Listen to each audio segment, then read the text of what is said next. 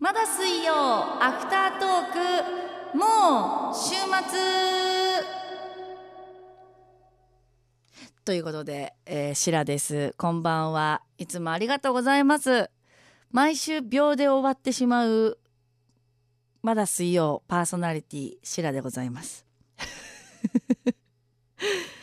えー、今夜も皆さんからのメッセージね、えーえー、ご紹介したいんですけどあうなぎさん、え先週のアフタートークの時にねなんか大西さんがあの奇跡的な入りを入り込みをしてきて。奇跡的な入り込みをしてきて、えー、メッセージを教えていただいたんですけど。12月15日放送で初回放送63回、えー、初回放送から63回。ワンマンになってから11回になりますと。あのー、これは誰か数えてくれないかなと言っていたのでだいぶ前から数えてはいましたが区切りがいいタイミングがなく今回になりましたと。いやなんかそれはすごい私は嬉しかったですメッセージいただいて。大西さんとのトークが面白いのでぜひ一緒に番組やってほしいですギャラ高いかなとギャラは全然ね高くないんですけど、えー、なんかタイミングがあればねなんかその大西さんもそうですけど基本水曜日って大西さんぐらいしか会わないんですよ。で他のパーソナリティさんと会う機会ってそもそもないから出会いがないんですよね。だからなんかそういうこう他のパーソナリティさんとちょっとトークできる機会っていうのは確かに私もやってみたいなって思いました。うん、えー、いすゞのトラック歌に感動されてましたね。とちょうど年末前繁忙期の運送業界いい選曲だったかもしれません。いや確かに。タイミング的にぴったりだったなって思いました。うん。そして天草のおじいさんちょっと紹介できなかったんですけど、え今日まだ火曜日だけど雑誌読んでたら目に留まったんでこんなんあるよって言って名探偵コナンおせちの写真を載っけてご紹介してくれてます。嬉しい。はい。あの私はあの一人暮らしなので絶対に余らしてしまうので正直名探偵コナンおせちは買わないです。ファンですけど、はい、コナンが好きであっておせちが好きかって言われるとおせちはあんま好きじゃないんですよね。だから重箱は確かに欲しいんですけど私はやめときます。はい。えー、ラジオネーム SGT47 さんも私と掃除のメッセージいただいてました。ありがとうございます、えー、あまりこまめな方じゃないかもしれませんが埃とかが気になるとすぐ掃除機をかけたり化学雑巾を使うんですよね。週1の割合で、えー、洗剤を使って水拭き大掃除します。というね。あでもこまめにやってらっしゃいますね。なんかこういうのを私ちゃんと気をつけないとなって思いました。はい。パンツハイ太郎さん四角い部屋を丸く履くんじゃないと、えー、叱られながら育ちましたことよと。治ってないがねと。隅にほこりがたまりますからね。うんうんわかるわかる、えー、とりあえず掃き掃除と掃除機は毎日だけど細かいことは一切しません。病気にならない程度ならええじゃないかの精神で過ごしています。大掃除引っ越しの時にしかしてないなというメッセージいただきました。わかるわ。基本ね大掃除は私もねやらないですよね。まあ番組の中で散々言いましたけどね。えでも偉いじゃないですか。パンツハイ太郎さんは毎日それでもやってるんですから。わがままドリーマーさんいつもありがとうございます。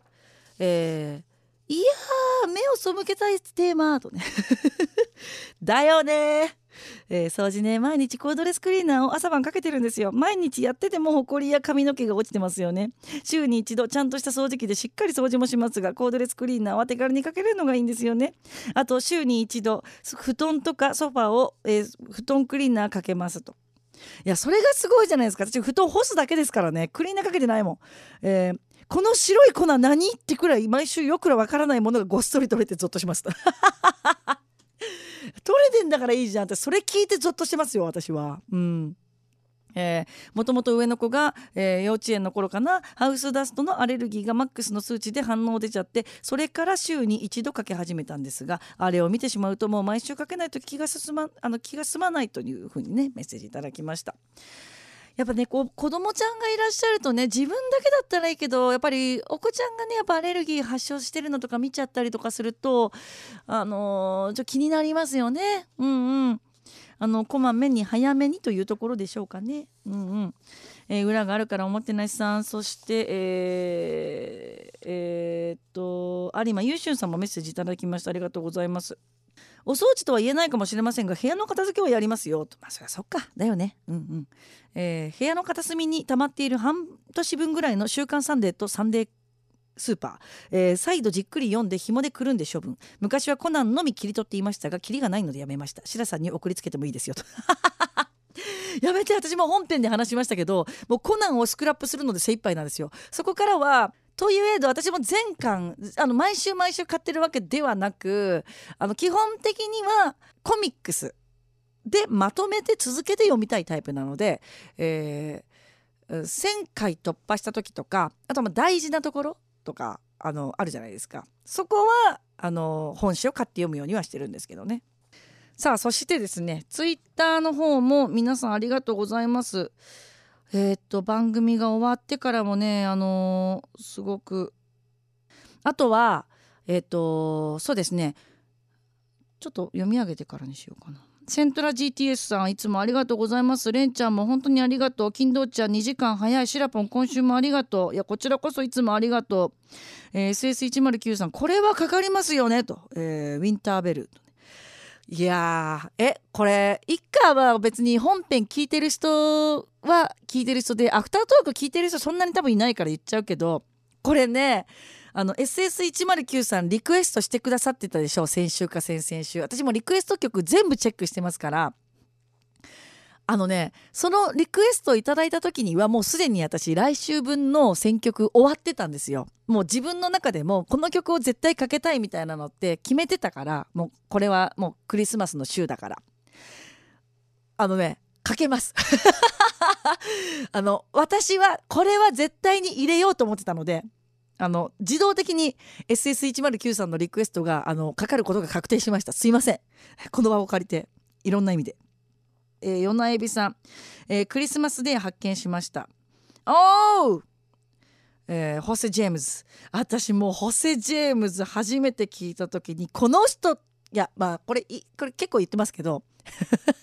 この人と結婚したいって思いましたね。うん。そんなにいないですよ。そんなにいないけどあー いるわ。結構いるな。えー、ジャミロクワイの JK 中学生の時に出会った時にあ結婚したいと思ったのとあとは高校生の時ああじゃあ中学3年生の時に初めて出会ったインキュバスのブランドン・ボイド結婚してと思ったのとあとはえー、っと誰だっけあの名前が出てこないわ。えー、っとほらあのシルクソニックのねえー、っとほら。後で調べよう。結構いたわ。ハプニングは宝物さん。来来週はクリスマスか。その前に12月が半分過ぎるとか過ぎないとか。そうよ。もう1年終わっちゃうからねみんな。何回も言うけど。終わっちゃうからね。えー、三畑さん。劇場版「バイオレット・エヴァーガーデン」主題歌ですよね。と、えー、これは泣けるバラード曲でお気に入りです。そうなのそうなの。主題歌なんですよ。松江戸ニッキーさんお名前だけご紹介させていただきましたが、えー、シラさんリスナー様こんばんは。今バスケット B リーグ島根スサノーマジック VS 新宿あ新宿じゃないわ。漢字、えー、新潟アルビレックス今ハーフタイムですと。あリアルタイムで見てらっしゃったんだ。羨ましいです。なんかあの私はあまりスポーツ観戦ってしたことないんですけどあの小学校の時の修学旅行で広島カップ見に行ったりとかしたぐらい、うん、友達で野球観戦するのがすごい好きっていうことかあとはお相撲さんを見るのがすごい好きっていう友達がいてそういう友達からスポーツ観戦の良さっていうのをもう逐一報告は受けてたんですけどいやでもなーみたいなルールも知らないしなーとかって言ってたら行ったらわかるからとまず行ってごらんというふうに言われたので今年は間に合わないから来年はちょっと行ってみたいななんて思いますね。えー、八つ金うどんちゃんが、えー、プリンセス香り前にチェックしてをチェックしてくださってます。本当に美味しいからね。マジで美味しいから、えー、バラムンディさんがあのメッセージごご紹介できなかったんですけど今日の夕食後のおやつなんです。うちの愛犬たちも大好物って言って鳥取市で作られているおやつ。なんか私が作ったんじゃないのにすごい嬉しい気持ちになりましたね。なんか遠くで、えー、山陰で作られたもの食べてくださってる人いるんだなとか思ったら私まで嬉しくなりました。旅人さん今来たがこの時間にカレー？とここだけのサインを聞きながらつぶやいてくださっていたみたいです。そう今回はね奇跡的に 奇跡的にというかなんというかあの鳥取県のその田中農場さんがカレーを楽しむために作られたっていうそのプリンセス香り米っていうのを栽培されているっていうのを聞きつけて取材させていただいたんですよね。なので奇跡的にカレーのコーナーじゃない時にカレーの試食になったわけなんですけど本当にお米でこんなにも変わるのかって思いました。ヨナエビさんもありがとう。迷子のロケットパンチさんもありがとうね、えー、ロンスキアンさんもああご紹介させてもらったけどなんか初めてつぶやいてくれてたみたい。ありがとう。嬉しいわ。もう工藤明さんのインコのこれもうすごいちょっと笑ったわ。レンガマンさんもメッセージいただいてありがとうございます。弟からプレゼントされたルンバ。最初はまめにスイッチオン。でも床のものを全部寄せないといけないのでこのところ埃が目立ってきたから活躍してもらってます。やっぱルンバ使ってる人多いんだねなんかね。真っ赤な忍者さん。お掃除嫌いです。と掃除をすると必ず物が見当たらなくなってしまうんです。この前までここにあったのにどこやった？自分で片付けしてその場を忘れていざ使いたい時に見当たらないことが多々ありえ心当たりのある場所を何か何箇所か探してやっと見つけ出すという二度手間。そしてそれはやっぱり置きは慣れたいつもの場所に戻ってて1週間後ぐらいにはその様子は元のままならしなくていいんじゃない？そう思ってしまう僕なのです。というねメッセージいただきました。いやこれねわかるわ。方や掃除してるとあの山梨県のたけちゃんだったっけねあの宝物が見つかるとなんか思っても見ないとこからなんか見つかるものがあるっていうメッセージもいただきましたけどなんかこれあれどこに行ったのかもうどこ探しても出てこらんなみたいなのがありますよね。ああ菊水のコーピー丼さんありがとうございます。えー今週のメッセージテーマがっつり書いてくれてるありがとう。一番得意なのは調理場レンジ周りの油汚れ。換気扇やガスコンロの油汚れをうまく洗剤や、えー、新聞紙などを使ってドロドロした油汚れをきれいにするのが得意なんです。そこがきれいになるとああお掃除頑張ったぜとお掃除が終わった気分になりますと。あの油汚れってさ草薙さんえー、なかなか物が捨てられません。シラさん断捨離得意のいいですね。と。音楽関係の書類は取っておきたいと思います。ビデオとラジオの録音も取りっぱなしが多いです。シラさんはいかがですか？と。えー、っとねあの番組の中でも言ったんですけど私は結構断捨離に関しては思いっきりスパッといけるタイプで人って変化して変化し続けて生きる生き物なのでえー、普遍的なものもあれば自分の中で変わっていく心境みたいなのもあると思うんですよ。でそうなった時に今の自分が一番フィットするものだけを周りに置いておくっていうのを自分の中のルールにして、えー、私は処分しています。えー、静岡県マリンパルうさぎ屋さん、え、先週もメール読んでいただき温かいメッセージありがとうございました。いつもこちらこそありがとうございます、えー、ぎっくり腰は休養と針治療で徐々に回復しました。土曜日は新幹線に乗り中野サンプラザへ。大好き門松俊樹さんのライブに行くことができました。あそうですか。楽しまれたようですね。うん。その調子でちょっとずつ、えー、直して、えー、普段の生活楽しんでください。うん。えー、レレレのひろのぶさんいつもありがとうございます、えー、正直な話毎朝出勤する時は超ネガティブ。マイナス思考でダメダメです。ですが職場について今日のスケジュールを確認して清掃作業をすると自然え仕事へのモチベーションがムクムクと上がりやる気モードに切り替わります。気分が落ち込んでいる時ついてない時に、えー、家や車の掃除断捨離をすると気分がすっきりして運気がいい方向に向きます。私にとってお掃除は自分のネガティブ思考をポジティブに思考ポジティブな思考に、えー、する手段ですと。え私はこれはすごく素敵なことだなって思います。うん。溜まっていくから物も気もうん。で少なからずいろんな人と一緒に仕事をしたりうんいろんな気をもらったりすると思うんですよね生活の中で。で、え少なからずそれに影響を受けてると思うんでで波があったりとかすると思うんですよね。でそういう時にあーなんか今自分ちょっと重いかもとかってどれだけ気づけるかだと思うんですよね。でそれでちょっとじゃあ重いからあのお風呂にゆっくり今日はいつもより使ってみようかなとかちょっとだけ5分だけ家の周り散歩してみようとか多分それだけでも変わると思うんですよ。でそれは多分人それぞれ何か自分にフィットするものがあってうんなんかそれを見つけられたらよりその毎日をその波風あんまり立たすことなくその心のね心の波風を立たすことなく過ごせるのかななんて思いました私も。うんラジオネーム虹のかなたさん。いつもありがとう。今日ご紹介できなくてごめんなさい。私の場合お掃除を積極的に行いますと心身ともに非常にすっきりし運気もアップしますので結論からすると自身と、えー、お掃除との相性は相思相愛です。と掃除相愛です。あうまいこと書いてますね。あやっぱりそうなんだね。すっきりしますもんねやっぱりね。ピョールトンの丸姫さん。そして八つ金うどんちゃん。ツイッターからもありがとう。天空さんもありがとう。ゆうらりゆらりゆらららのすけさんもいつもありがとうあ名前をご紹介しそびれちゃった。どうしようかなと思って、えー、ずっとご紹介をしていなかった、えー、メッセージがあります。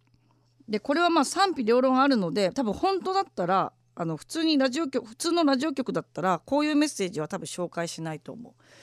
だけどちょっとあえて触ってみたいなというのが多分半年前ぐらいからずっと送ってくださってるんですけど、えー、あえてラジオネームも言わせていただきます、えー、新潟県のヘナチョコヨッピーさん。えー、はっきり言っていいですか？最近の番組傾向から見てアフタートークなんていらない気がしています。っていうか番組に送られてきたメールの読み残しなんて言っておられるようですがアフタートークで読まれた方が美味しい気がしてますしアフタートークでさえ読まれないメールがあるじゃないですか。これはどういうことだい？不公平この上ないから時間制限を設けて遅れてきたメールは一切読まなくていいんだよ。何でもかんでも読むから時間が足りなくなるしツイッターなんていちいち読むなよ。ツイッターはメールじゃないただのつぶやきなんだからツイッター禁止にしないよ。いちいちうざいんだよね。はいクズリスナーのたわごとでございますというメッセージをいただきました。あえて、えー、汚い言葉も書いていらっしゃいますが、えー、伝えさせていただきました。で、えー、これは試験放送です。試験的にやらせてもらっています。私は本来であればこういうメッセージをいただいた時に不特定多数に聞かせるべき問題ではないので読まないようにしています。だから、えー、メッセージを送られても読むことができなかったです。えっとまずそのアフタートークを作るきっかけになったのはそういうまあ確かにはっきり言っていろんな方々が参加しているのでその時間帯そのメッセージテーマでこれを読んだら面白いかなとかこれをこのタイミングで言ったら、えー、共感してもらえるんじゃないかとかそういうタイミングももちろんありきで本当はご紹介できるのが理想ではあるんですけれども、えー、うちにはそういうメールを、えー、精査する、えチェックを入れるこれはありこれはなしっていうのをするディレクターがまずいないということ。で、えー、選曲もやってる音を出すで、えー、メッセージを読み上げるっていうのを全て一人でやっているっていうところがその全てのメールをその読む必要がないでそういうタイミングに合わせて読むべきものを読むとかっていうことの精査がしきれてないっていうことに関しては本当に、えーと、もっと私が努力しなきゃいけないところだなっていうことはあります。ただ思うのが、えーとそもそもこのアフタートークをやりたいと思ったきっかけっていうのがまだこの番組のリスナーさんでサイレントリスナーさんではなく参加してくださってるリスナーさんの数っていうのがメールを読み切れるだけの人数しかいないからできるなと思ったことなんです。でなぜそれをしたいと思ったかっていうとメッセージを書く労力それを使う時間っていうのも少なからずその人の人生の中でたかだか1分2分それぐらいの時間であろうとその番組のために時間を割いてくださっているっていうことがどのような内容であれ私にとってはすごく喜びに感じるわけです。だからもちろんそれをその去年に比べれば今1年ちょっと番組が、続いておりますその中でどんどんありがたいことに新しいリスナーさんも増えているようで、参加者も増えているように見受けられましてでそうなってくるとやっぱり自動的に全て、名前さえも読み上げられなくなってきているっていうのはその日によってはあるとは思います。うん、でもできる限り、えー、無理すれば全部こう参加者、えー、時間を使って書いてくださった人を紹介できるやんって思いがあったから、えー、番組内で紹介しきれなかったものに関してはなるだけ、えー、その後でも時間が許す限りは紹介したいなという思いで始めたのがきっかけでした。読み残しを、えー、吐きだめのように、えー、アフタートークで取り扱っているつもりはないです。本編が最優先。うん、その電波を使って聞いてくださっているその2時間っていう限られた時間っていうのが最優先。だから、えー、へなちゃこよっぴーさんがおっしゃる通り、えー、そういった意味では私はその2時間をうまく使えてないっていうのは自負してます。えー、ツイッターなんていちいち読むなというメッセージもあります。それも確かにそうかもしれません。あそこは個人がつぶやく場所っていうのもあるかもしれません。ただやっぱりいろんなプラットフォームを使っていろんなその SNS っていうものを使ってより多くの方々に楽しんでいただく。でより多くの人々とのコミュニケーションを、えー、このラジオっていう媒体を使って、えー、提供していきたいっていう思いがあって、えーまあ、他の番組は知らないですどういう気持ちでやってるかはわからないですけど私はそういう気持ちでやってます。うんえー、メメールを送るほどでもないけど聞くのが楽しいという方ももちろんいればえ聞くだけじゃ飽き足らずメッセージをしょ、えー、送るっていうその動作をすることが楽しいって思ってくださってる人。またメールを読んでほしい、えー、名前を呼ばれたいという、えー、欲求のもと、え参加してくださってる方。っていういろんなやっぱり方々がいる中で、えどれだけ、え多くの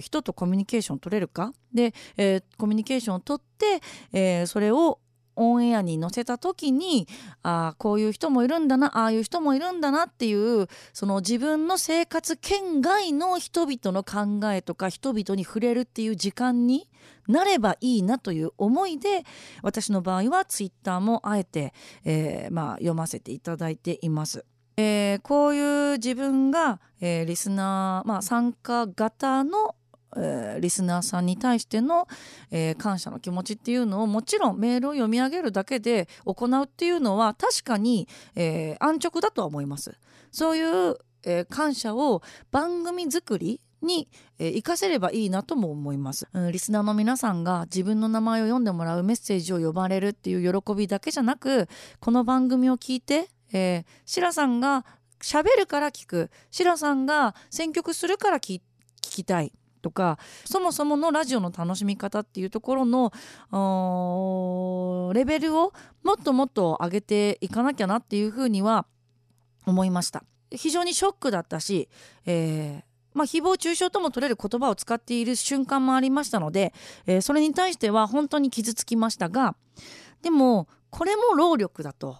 えー、ヘナチョコヨッピーさんの人生の一部の時間を使って、えー、ずっと続けてくださっている？っていうことに関しては私はやはりそこに真摯に対応したいなと思ったしうんショックっていう気持ちと同時に自分の番組がこれでいいのかっていうことを考えるきっかけにもなった。うん、いいよありがとう楽しいよ。それだけじゃなくてよかったなって思えるきっかけをもらった。だからえー、そういうふうに思えたのであえて、えー、こういうメッセージを紹介させていただきました。多分普通の曲ではやらないだろうと思います。こういう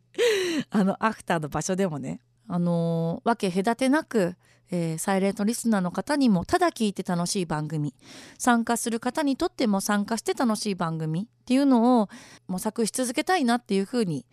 えー、改めて思っ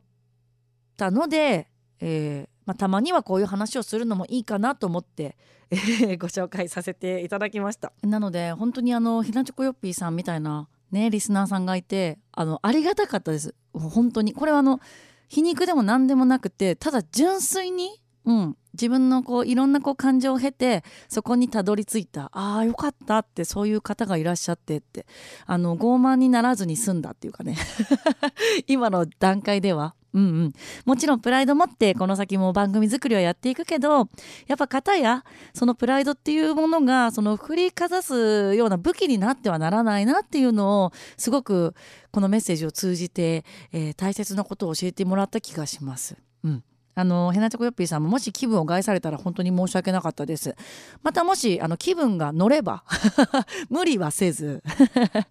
聞きたい時に聞いてもらったらいいかなと思います。はい、えー、いつも皆さん、えーまあ、聞くだけリスナーの人も、えー、参加型のリスナーさんも、えー、いつもいつも本当にありがとうございます。えーまあ、この番組聞いてね、えー、少しでも元気になって楽しんでもらえていたら嬉しいなと思います。ではまた来週。